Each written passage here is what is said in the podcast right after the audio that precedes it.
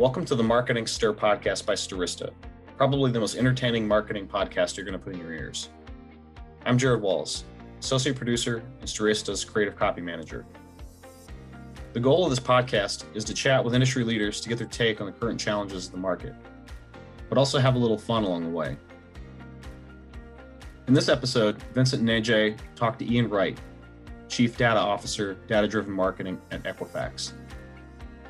He dives into the particulars of how data is handled in various parts of an organization, as well as how legislation is changing the data landscape as a whole.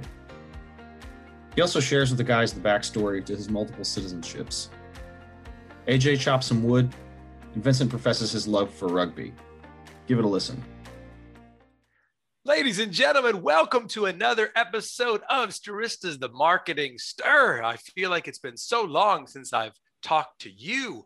I, of course, am one of your hosts, Vincent Pietrafesa, the Vice President of B2B Products here at Stirista. It is so good to be here. Stirista, for those of you who don't know, really quick, this is what pays the bills. I'm kidding. I just always hear people on the radio say that. But Stirista, we are marketing technology, identity marketing company. We have our own B2B and B2C data. People utilize us customers to target those data sets to get new customers. We also have our own DSP called Adster. We can help execute media for you OTT, CTV. I just threw a bunch of acronyms at you, but we are here to help. Vincent at Stirista.com. That is my email address. That is how confident I am in our products and services. I just gave you my email address. The other thing I'm very confident in is my co host, ladies and gentlemen my commander in chief. I call him the San Antonio Slayer. We have to get a t shirt made. He loves that nickname. Ladies and gentlemen, Mr. AJ Gupta. What's up, AJ? Vincent, can't say I've been happier to have a bottle of clean water ever before in my life than I was this week. Uh, it's uh, you just walk into the grocery store and be able to buy water, clean water. It was a remarkable thing. So, uh, yeah, so you know, it's been a crazy couple of weeks here in Texas, but uh, this week is looking up and up. Well, yes, we are, of course. Uh, you know, we're talking about AJ is in San Antonio as well as our, our headquarters and our production team on the marketing stir. And this is taking place right now about a week after the snowstorm, the loss of water, heat, electricity, and so our our hearts you know go out to everyone in texas who suffered that. But yeah i remember i saw pictures. I saw your you your beautiful wood floor with water covered. I remember you were chopping wood. You, you, know i would never take you for a guy who knew how to chop wood aj uh, myself included i'm not an outdoorsman so uh, I, I share that with you. But wow what was that week like? I i mean i I remember Hurricane Sandy here in New York City not being great, but tell me about that. So it's, actually a little bit crazy. And we were one of the fortunate ones. A, we had a fireplace that we had never used, but B, uh, the guy that owned the house before us was kind of a do it yourself type guy. So there's a lot of random stuff in the backyard. And one of the things was these chopped pieces of woods, like tons of it. I could have gone for a whole week just uh, burning that those logs up, right? And it was definitely like somebody who had done it themselves, and it had been sitting there for five years in the backyard, and I never really knew why or what for. But when I woke up and it was 45 degrees uh, in the house, that's when uh, I, I re- remembered there was something in the backyard. Now, at this point, it was completely covered in snow, which by itself is baffling in Texas but this guy's work about i don't know whenever he did it five ten years ago chopping the woods came in really handy. So um, but it's hard to describe. Uh, 45 degrees and the temperature outside was seven degrees uh, wow. no heat. So never uh, never really thought uh, one could survive in that condition. So i guess the good news is now we know it is possible to survive in seven degree weather. So yeah Well, no, I heard a lot of stories from our co-workers. It's like, well, thank goodness I had gas in my car and I was using the heat from the car to go in there. It's it was just uh, crazy. Well, I'm back. Uh, I'm glad that things are you know semi back to normal. We're glad that uh, you're here with us. We are glad that this next guest is with us. It is from a little company called Equifax. Haha, I kid, it's one of the biggest companies in the world. Ladies and gentlemen, please help me welcome the Chief Data Officer, Data Driven Marketing at Equifax Marketing Services, Ian Wright. What's going on, Ian? Hey, Vincent. Thanks for the warm welcome, AJ. Uh, nice to hear you as well. It's a lovely spring day here. I can't say we went through the trials and tribulations that uh, unfortunately the folks in Texas went through, but it's a nice blue sky day here in Northern Virginia. But a nice one. Then thanks for you know calling in. Thanks for joining us, Ian, and thank you for moving this uh, around your you know your schedule. You, you were scheduled last week that when this was going on, so we appreciate your understanding there, Ian. So tell us. I mean, Equifax people. Most people know Equifax for one thing, right? You know, one of the big three, uh, credit scores, credit unions. Uh, I have an eight, I have an eight ten credit score. I'm very happy about that. Has nothing to do. I'm just happy. I just want people to know that. Maybe I shouldn't tell people that, and now they're going to steal my identity. Great, but Ian, tell people out there about Equifax, and more importantly, you know, the division and the role that you find yourself in. Sure. Well, first, uh, welcome to being part of the 800 Club with a credit score over 800. Very well done. But you're, you're correct. Most folks know us as a credit bureau, but we've actually got a very uh, interesting and varied marketing business. And also, just across Equifax overall, we are more of a data analytics and technology company. Uh, we've got insights that provide information on consumer economic and financial well being, and also commercial insights. Uh, the group I work with, the data driven marketing business, has uh, unique insights on consumer wealth uh, and banking uh, information. Uh, we, we get this information through a network of financial institutions who provide us with very detailed consumer account and investment position, position information that is anonymous. so we don't know how much money, for instance, I personally have in a bank account. But we can use this aggregated and de-identified data to create very powerful insights. So we like to say if money and spending matter, we matter. If you're a bank or if you're a wealth management firm and you're trying to understand, gosh, who has the, the potential to have a high lifetime value with us, uh, we can give you those insights.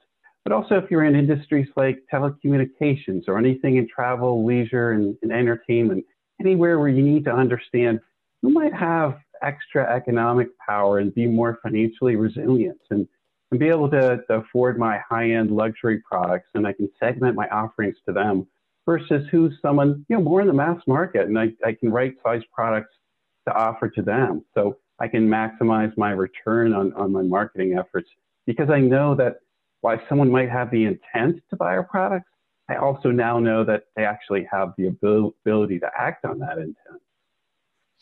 And Ian, talk about you know chief data officer, right? That is sure. a uh, that's a huge undertaking, I think, anywhere, but especially at a company like Equifax. Walk me through some of the day to day. Then I'd love to understand, as a uh, kind of a staple question we ask here at the Marketing Stir, how you got into marketing. Talk, talk to us about that. So, your current role, some of the responsibilities there, and then how you got into marketing. Yeah, very interesting question about a chief data officer. I find that's a very new role in the in the economy. So we'll find definitions of a, a CDO, a chief data officer, that are very technical, right, and are focused on uh, things like what's the architecture we're using, what are sort of the IT commitments. That's on one end of the spectrum. On the other end of the spectrum, I run into definitions that are more of a chief insights officer that says, okay, we have considerable data properties and data assets across our business. How do we leverage these assets to better understand our customers? If we're a brand or a firm like I work with with Equifax, how can we leverage these assets to create unique insights that can help our clients uh, solve their, their urgent critical business needs? And that's more the definition of my day to day. So I look at our portfolio, I talk to clients, I see what's going on in the market, and I try to put together uh, solutions that as the puck moves, we're able to meet clients where they need new information, where you could imagine pre and post COVID, they had significantly different challenges and needed to make sure that as economy, as the economy shifted consumer needs, that they were ready with solutions to meet those new needs. And those are the sorts of things that I do uh, on a day-to-day basis. I love asking this question yeah. Because not every time, Ian, it's like, well, I studied marketing and here I am. Tell us about your story. Yeah, it was not a straight path at all. And in fact, I had been uh, doing research for institutional investors. This was back in the day when apartheid was still around. Uh, and we would help socially responsible investors understand the sorts of companies that were maybe in South Africa uh, or other issues around, um, around socially responsible investing. So I was doing this extensive research, advising investors I realized we were leaving a lot of data on the floor that could be used for other purposes uh, to help inform those investments and then ultimately help them understand the products that they would want to support or maybe the products that they would you know, prefer not to buy. So my father's engineering sort of genes started to bubble up, and that's what I did. I, I moved into product management. I went back to school and got a, a master's degree in computer science, started putting solutions together in that space and then slow, slowly started to drift more on the data side. So I could look at the fuel that was really um, sort of driving these engines. So working with platforms, but helping them understand then from a marketing perspective, um, different levels of data, different quality of data, different sort of insights that they could piece together to kind of bring those uh, sort of red, yellow, green uh, decision points available uh, or in front of the decision, the decision makers through a UI. And that's a that's a pretty cool story. Uh, appreciate you sharing that. And you know, one question that's become sort of a hot buzzword in our industry is identity, and yeah. would love to kind of uh, understand how you look at identity and how Equifax is looking at uh, identity, the word?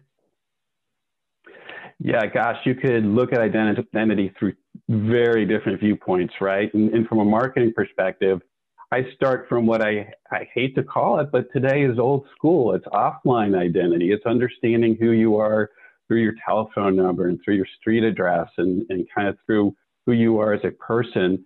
And then as we evolved and identity took on a, a different concept in the online world, uh, and it became very important to understand who you are and where I can connect to you through all these new channels that exploded, whether it was online display with cookies or mobile ad IDs or addressable TV with, with OTT IDs, using probabilistic or deterministic methods to create that, that cross device graph, started to see that well, in the past, uh, what was really valuable to marketers was that attribute information. So, how I could describe who you are, and, and yes, I needed your identity information to to then understand how I can connect to you.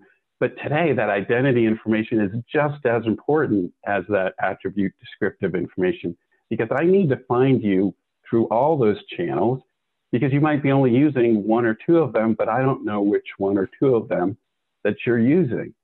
So it's become a lot more complex from a marketing perspective. And then in the industry that I primarily, primarily work in with financial services, there are also considerations of, well, we have identity data that's governed by a Gramm-Leach-Bliley Act that can be used for specific purposes to help me understand who you are when I have a financial relationship with you versus identity information that uh, is not restricted to those uses, but then means I can't leverage those data sources. So in the last five years, I've seen identity be something that seemed very straightforward and basic, and we've cranked up the volume to 11, um, beyond 10. And I think in the next half year, three quarters of a year, with, with what's going on with industry changes in browsers and with you know Apple's um, uh, changes to IDFA, it's just going to get more complex and more difficult for folks to really have the ability to, to truly understand someone's complete identity graph. So it's the sort of solutions and the sort of market needs that your company definitely fulfills. So, for for Equifax, is it to, on the marketing side? Is it kind of fair to say you can't always use the data that uh, the other side probably has access to because of regulations, right? Yeah, that that's correct. When when we look at ourselves as a business, we uh, are highly regulated in cert- certain parts of our company. In other areas, we're still regulated. All data is regulated, but maybe under different considerations, right? So yes, we've got very highly sensitive data from uh, being a credit bureau that we want to make sure is only used for those purposes that, that are permitted uh, by the FCRA and by the Gramm-Leach-Bliley Act. And then on the other side of the wall, which is where I work, it's less regulated. It's marketing data where we can try to work with folks to piece together graphs to help our clients find consumers and then engage them through those different channels. And uh, Ian, before I, I, really love that you, the breakdown of chief data officer, right? It, it's because it's kind of a new, yeah, kind of a new title, and different functionalities. Because I also think a lot of people think, wait, chief data officer is that he or she in the server room crunching numbers, right? Their own little desk but it, it's it's different, right? The way uh, you know so your involvement. So I appreciate you, you know, you, you breaking that down for us. You know, the question I have is around data specifically. It's you know, what are some of the important things to keep in mind when turning different types of data into actionable solutions? Yeah, great question. So I can maybe come at this at a, a couple directions. Uh, one, I used to use uh, a famous pizza chain's slogan of better pizza, better, uh, sorry, better ingredients, better pizza, yeah. better data, better insights. So have to keep in consideration the quality of data that you have available to you. Um, yes, I can get, for instance, information about someone's income. It can be verified income that someone has been uh, provided or permiss- permissible purpose income where you've shared it with someone for maybe a, a loan application or for other reasons. And then on the other end of the spectrum, you might have uh, income data that's been generated by looking at um, the census and trying to model that down to households or from survey results, right? Where someone asks me, what is my income? And I try to think, well, probably I'm going to respond with my wages and not include income from maybe stipends or business income or income I earn from my investments.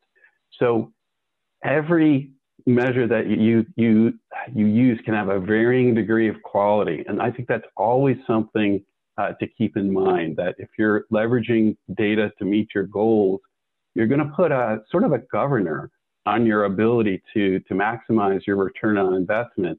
If what you're putting into that process is not the highest quality that it can be, so cleaner data, more high quality data are just going to maximize your potential for ROI and, and for effectiveness in, in all the applications that you're going to use it for.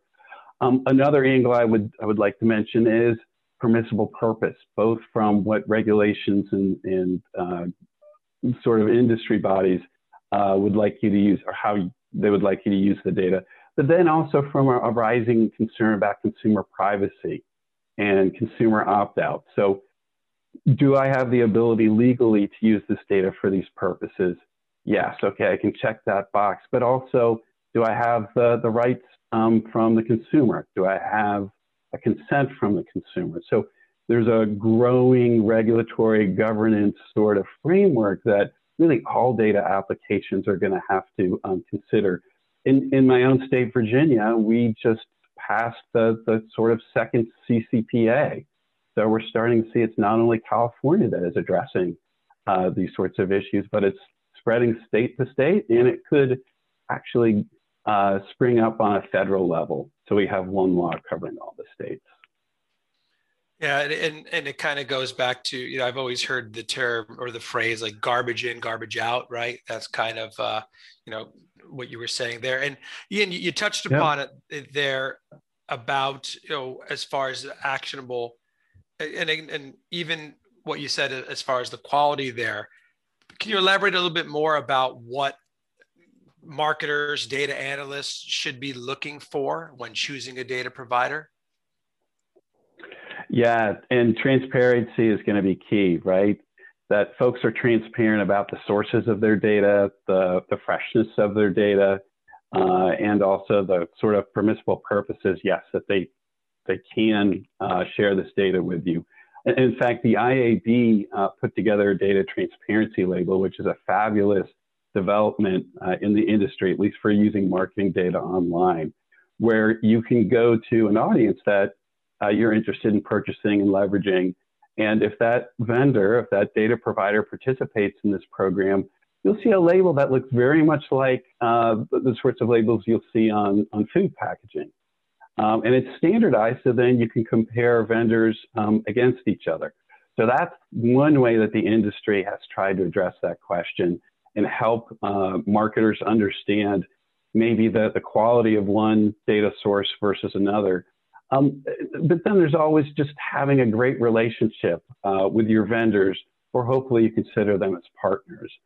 Uh, and when you ask those questions about how they're sourcing the data, how frequently it's updated, how they are ensuring that they have the rights to share this data, that you're getting thorough and transparent answers, and you're not left with some questions about maybe the applicability of the data, um, the veracity of the data. Because if, some, if a vendor has good data, they're going to want to show that to you. They're going to show you that they have some a quality product. And they have nothing to hide behind. And how's the pandemic been for you uh, personally and uh, professionally as well? Yeah, from a personal standpoint, I haven't been on an airplane since the first week of March 2020, and that's probably the longest time and at least a 10 year stretch uh, for me. So, nearly uh, approaching a year here, not being on an airplane. And, and so, personally, one of the ways that I've seen myself adjust is I've realized how much of a different life that is.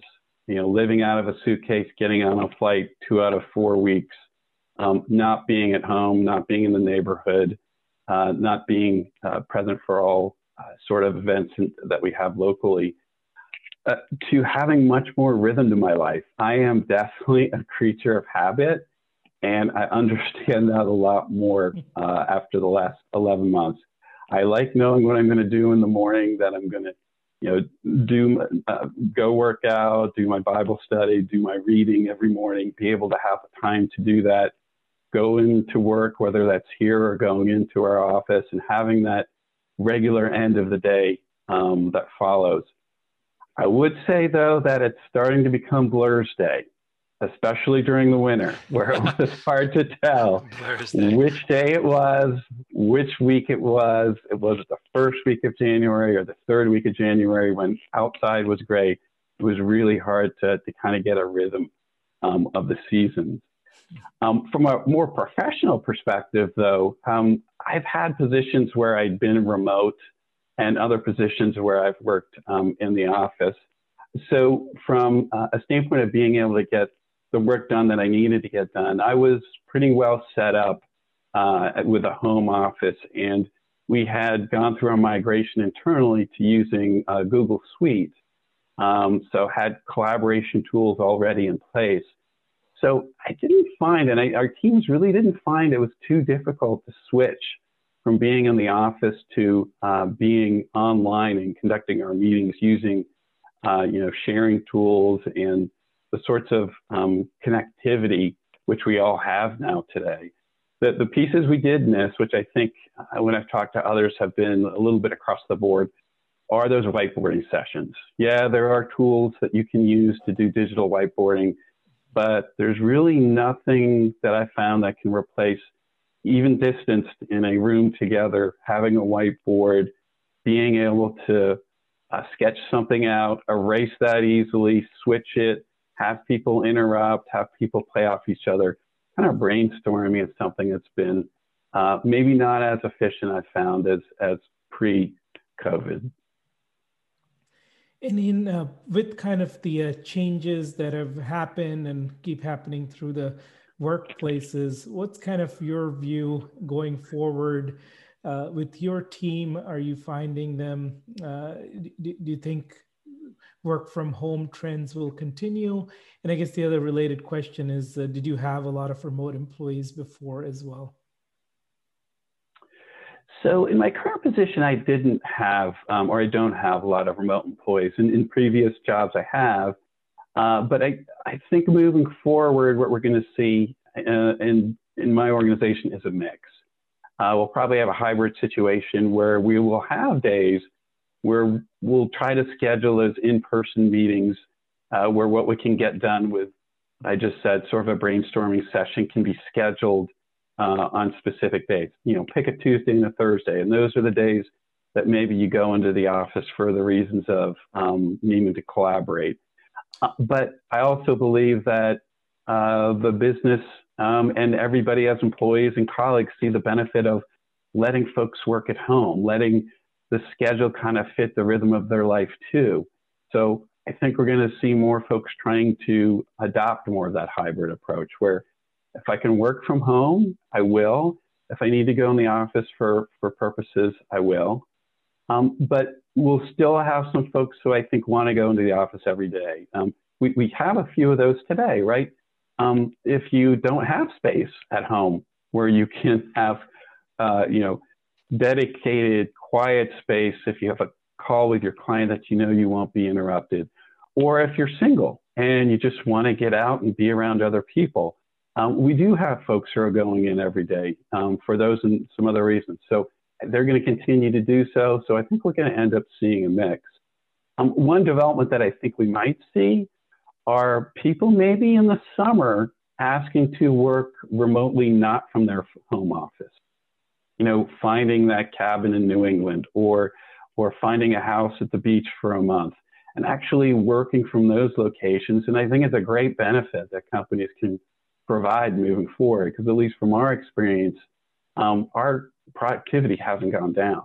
And people have been really responsible responsible about ensuring that they're getting their work done, knowing that they have additional flexibility from working remotely.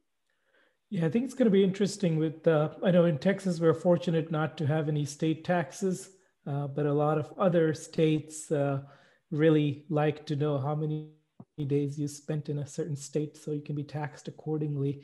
And with more people doing what you just said, with uh, maybe spending summers somewhere else or maybe they're totally somewhere else for six months you know it's hard to tell so that's going to be an interesting situation yeah. Uh, ian you mentioned before the a lot of the travel and i know from just going to different conferences and you know equifax was really prominent at you know different events how has that changed you know the way Equifax is Equifax is marketing itself and, and going out and getting your word out there of your services. Yeah, so we've I think we've tried to, to pivot as others have and, and trying to see what sort of mix um, works for our clients and, and for our prospects and markets. So we've participated in virtual events uh, where we're on a panel like we would be in a uh, more local or live event um, and trying to gauge whether we're really being able to contribute to the event and also to our clients' um, presence there. But we're, we're also just about to test some more um, personal or, or intimate events where we might have a, group of eight clients together and then we'll uh, copy that for another uh, section of clients. So maybe we're not able to get one on one, but we're able to have um, conversations at a smaller scale than we would find in those larger virtual events where maybe it's a little bit more difficult to get that engagement. Uh, you know, all those events are wonderful. They have their exhibit halls, they have their networking opportunities, but some of the participation there can be a little hit and miss. So we're trying to see if we're more purposeful, purposeful about having direct engagement. Um, clients will number one, be more interested in that sort of uh, more focused attention. Um, but number two, also feel more open to share when it's you know eight to ten uh, colleagues at at uh, at other clients versus uh, you know in a huge network call. So it's still a little bit hit and miss, um, but we've been able to find these pockets of success that we're trying to grow on. Yeah, I think that's something that you know Stirista ourselves is kind of thinking about, you know, we were, you, you mentioned uh, first week of March, I think, AJ, that's the last time you and I were uh, on a plane. I think we were attending the LiveRamp conference it, almost, uh, so yeah, over a year ago, almost a year. So it's, it's crazy, you know, and I think what we're leaning towards is to start out maybe some of those, like you said, intimate events here. I'm in New York City, so maybe it's you know a gathering of you know four to six to eight clients together, uh, or dinner spread out maybe. So yeah, no, I, I definitely uh, agree with you there. Ian, I want to ask you something because it's you know you have a variety of different experience, and I want to understand some advice on uh, how you bridge the gaps of understanding between sales teams and then technical groups that you've dealt with on both sides given your marketing work? Yeah, so I actually, though I'm a, a chief data officer right now, I spent a, most of my career as a product manager. And in product management, to be successful, you have to uh, be able to be comfortable with responsibility without authority. Uh, you need to be able to work with technical folks on one side who uh, you need to rely on to be able to deliver on the requirements you put together, right?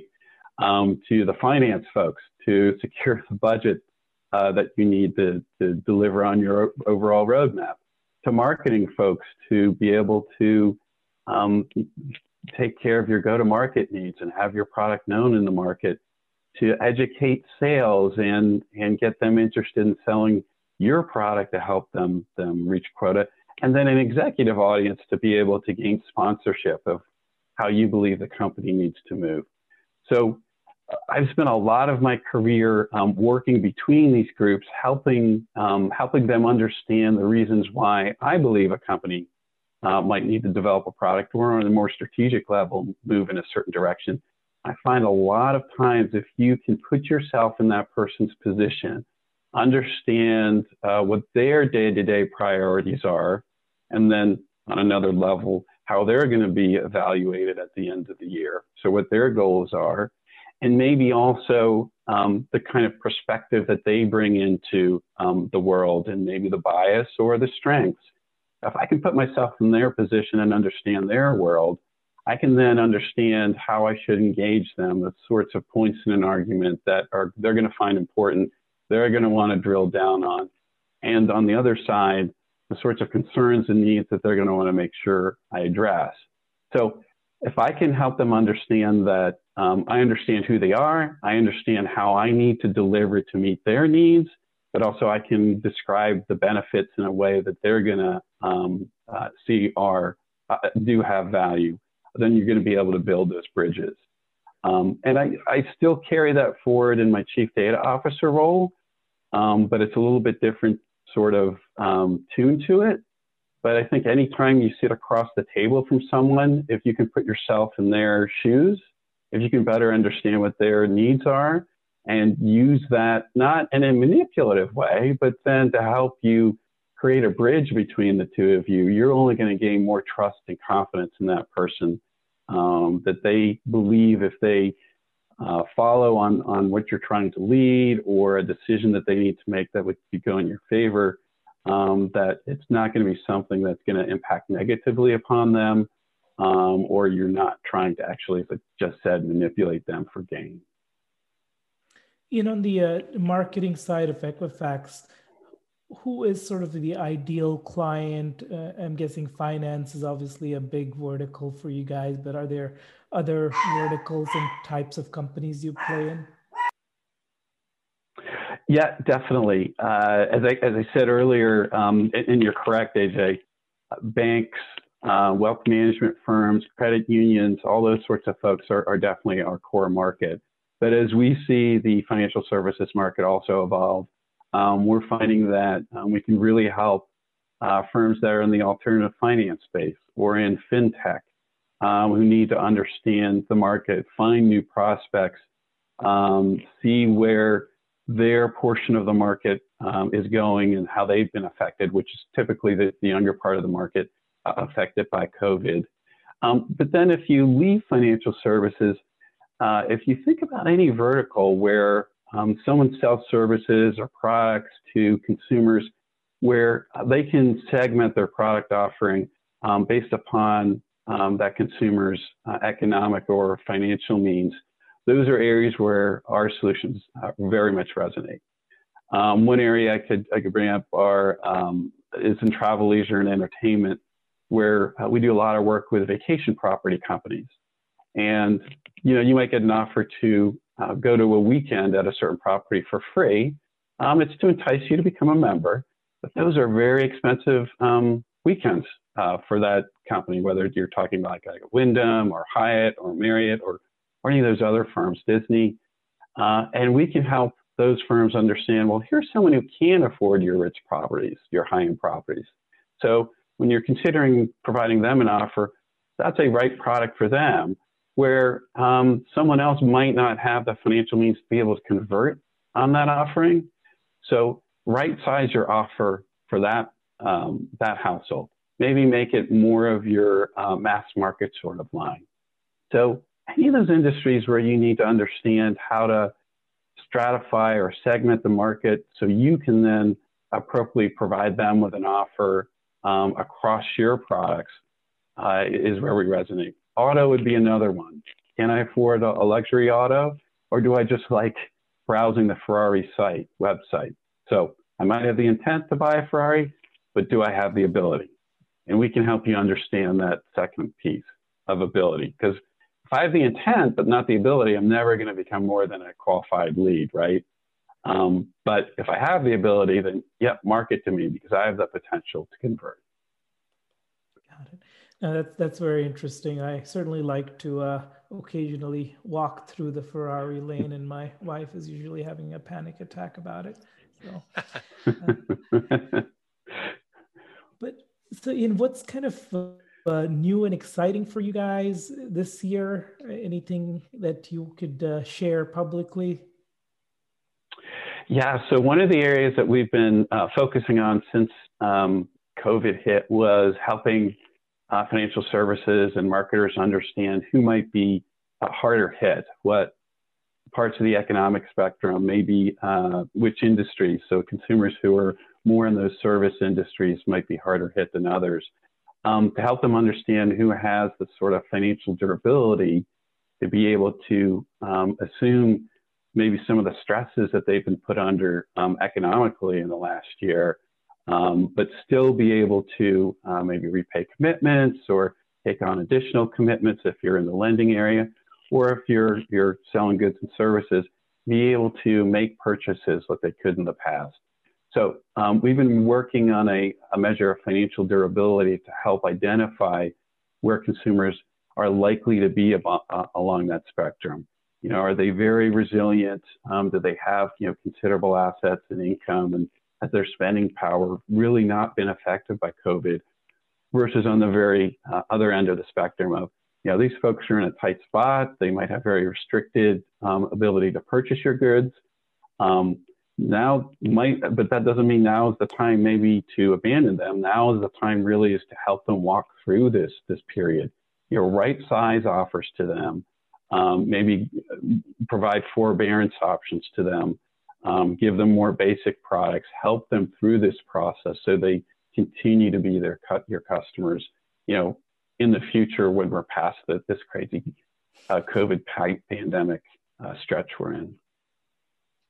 And Ian, now we kind of like to ask, you know, more some questions on, you know, personal side, uh, some staple questions also that we have here on the marketing stir. Well, the first one is kind of a highlight, shining moment in uh, in your career, the last say five years, ten years that you'd like to share with us. Yeah, so probably the the biggest shining moment. Um, and it's going to be a more recent one. It might be a little wonky, it might be a little boring, but uh, it's really uh, when CCPA came up uh, just the last few years. You know, it was CCPA, the, you know, the California um, law regarding uh, consumer privacy and, and how data providers need to consider um, consumer considerations and provide consumer opt-out and all those sorts of things uh, when uh, when working with data on California residents the law was still being um, uh, uh, looked at and, and, up for maybe some adjustments up to three weeks before it was even um, adopted or enacted into law. So for data firms, we had to be working on a solution which would ensure that all of our operations adhered to this law uh, and that our solutions would still be able to, um, uh, to be used by our clients uh, and our performance would not be affected uh, literally up to the last minute where there could have been changes to it. Um, so we, in a very rapid time, ensured that both our data providers and our clients were comfortable uh, with our operations, were comfortable with the data that we were using, uh, were comfortable using our solutions, but also that we had put in all of the sort of operations uh, around engaging consumers in California um, with consumer opt out, with the ability to access the information we have on their uh, on on their households and decide whether they want us to, to, share that with others. So it was an incredible new um, initiative for us in a very new area of con consumer privacy uh, that we were able to turn around very quickly and put in place without really affecting our ability to provide our consumers with insights and internally, just to be frank, to generate revenue and to maintain regular operations. So from a professional standpoint, be that CCPA effort. I, I like that. You know that uh, that's the first, Ian. That's the first that you anyone's said. You know what? That's CCPA positive, and, but you, you know, and I love that what you've done with it there, and and it, it just goes to show you Equifax is you know takes uh, uh, privacy very seriously. And so I'm, I'm glad you mentioned it. This is a first. I like it though. I like it. Um, Ian, I want to dig into you, you. You have a crack team here of producer of producers. They're like detectives. You hold citizenship in the U.S., Canada, and the U.K. What's the backstory there? Yeah, I'm I'm really all over the place. Uh, so um, my my father was Scottish, he grew up in a small uh, shipping town outside of Glasgow uh, called Greenock. Um, a lot of the old uh, major cruise lines were, were from the Strathclyde area. Uh, he met my mother, uh, who was from Birmingham, England. Uh, and they came over after World War II, after my dad had served in, in the Royal Navy during World War II, to Canada, sort of a, a very typical migration for folks. Um, spent some time in Canada. My brothers were born there and then decided to, to come down to the States. Uh, so I was born in Canada, but six, six months old when we came to the US. Um, I became a US citizen by choice, uh, but by birth, I'm a Canadian citizen, and then through my, my parents, also a, a UK citizen. And let's see what happens with Scotland. I could have British citizenship and then still some EU yeah. uh, connections through Scotland. So when someone asked, they said, "Hey, what you know?" Someone asked me, I'm like, oh, "I'm American. My family's uh, ancestors from Italy. Are you consider yourself uh, Canadian?" If someone were to ask you. Yeah, so I, I consider myself American because six months old, uh, yeah. I, I, was in the U.S., but not fully. It's interesting. I, I when I go back to the UK when I visit relatives, that also feels like home. Um, and, you know, my parents were British, so a lot of the mannerisms, a lot of the sort of practices we had were, you know, being an English and Scottish family in the US. So my heart sometimes feels closer to being from the UK, but um, definitely from a day to day perspective, solidly American. Nice. Well, Ian, I, I think you're the first one with three citizenships on the podcast. So uh, 60 guests in. that's that's cool. Um, what's kind of a marketing peeve? Something that you dislike that you see? Uh, you seem like a very nice guy, so, so you might be a little shy on it, but. Yeah, gosh. Um, so, and and this one's probably everyone's going to shake their head on. Um, it's it's not a unique one, but um, so I, you know, I'm in marketing. I, I, we cold call. I know folks cold call, and I, I get a lot of cold call. Um, uh, not only uh, calls actually, but also email, um, email messages. So I understand folks need to do it. Um, but that second and that third and that fourth and that fifth of did I read your email? Um, sometimes those get under my skin. It's like, yep, if you didn't get a bounce back, it meant I either read your email, um, and and this is maybe something not to pursue because it's not either the right time or or maybe we're in a different industry than you thought. And if I didn't get your email, all those follow-ups are going into the spam folder where they went before. So um, I like the knock on the door, but I don't like the constant knock on the door. Yeah, I like that. That's kind of what a lot of people say because it kind of goes to our question. We always ask, like, you know, LinkedIn, what's a message you don't you don't like? It, it's kind of the same thing. It, hey, did something yeah. happen? Did I offend you? No, I just I'm not answering. You know, it's it's that right. common thing. I also hate on LinkedIn. I said it before when if when I do connect with someone, they hit me right away with a solicitation. I'm like, hey, hey, get to know me first. Like, learn what I like doing. But you know, anyway, uh, Ian, and also just uh, as we wrap this up here, what do you like to do personally? Some hobbies that you have. You touched on a few.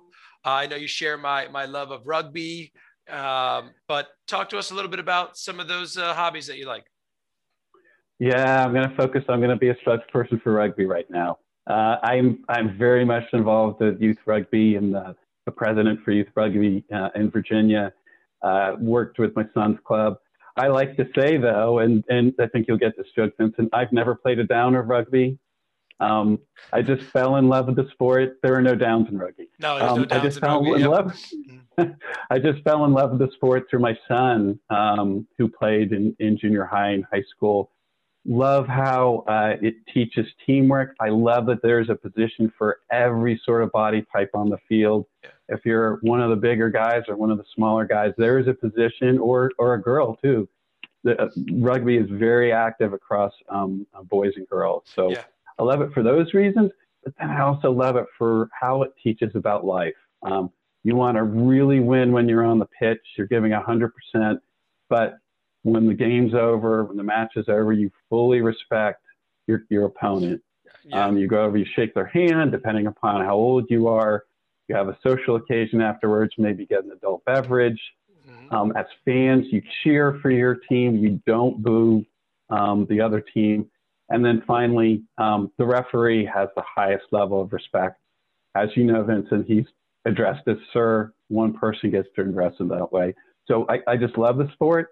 Um, both 15s and the sevens version, which which my wife described as watching like a fast break in basketball for the full game, and it's true. It's just very exciting and fast moving. So yeah. I've been focused on rugby a lot in this pandemic. That that's awesome. You know, I that was the crazy thing about you know always uh, rugby is trying to kill each other, respect, but then uh, you know at Yeah. least in college the drink up, and you would think that we're best friends with with the uh, the guys, and that's awesome. I love hearing that. You know, finally uh, a sport, right? AJ, a lot of people uh, on the podcast are into tennis and running. That's not me. I'm more football guy, rugby. I love it this has been awesome, Ian. We really appreciate you, you joining us and sharing your your knowledge. And uh, you know, especially as a chief data officer, uh, people really want to understand. Uh, it's you know, it's a really vital and important role within any organization. So we appreciate you sharing that, ladies and gentlemen. That is Ian Wright, the chief data officer, data driven marketing at Equifax Marketing Services. I am Vincent Pietrafesa. That's AJ Gupta. This has been another episode of The Marketing Stir. Thank you so much, and we'll talk to you soon. Thanks for listening to the Marketing Stir podcast by Stirista. Please like, rate, and subscribe. If you're interested in being a guest on the podcast, email us at themarketingstir at stirista.com. And thanks for listening.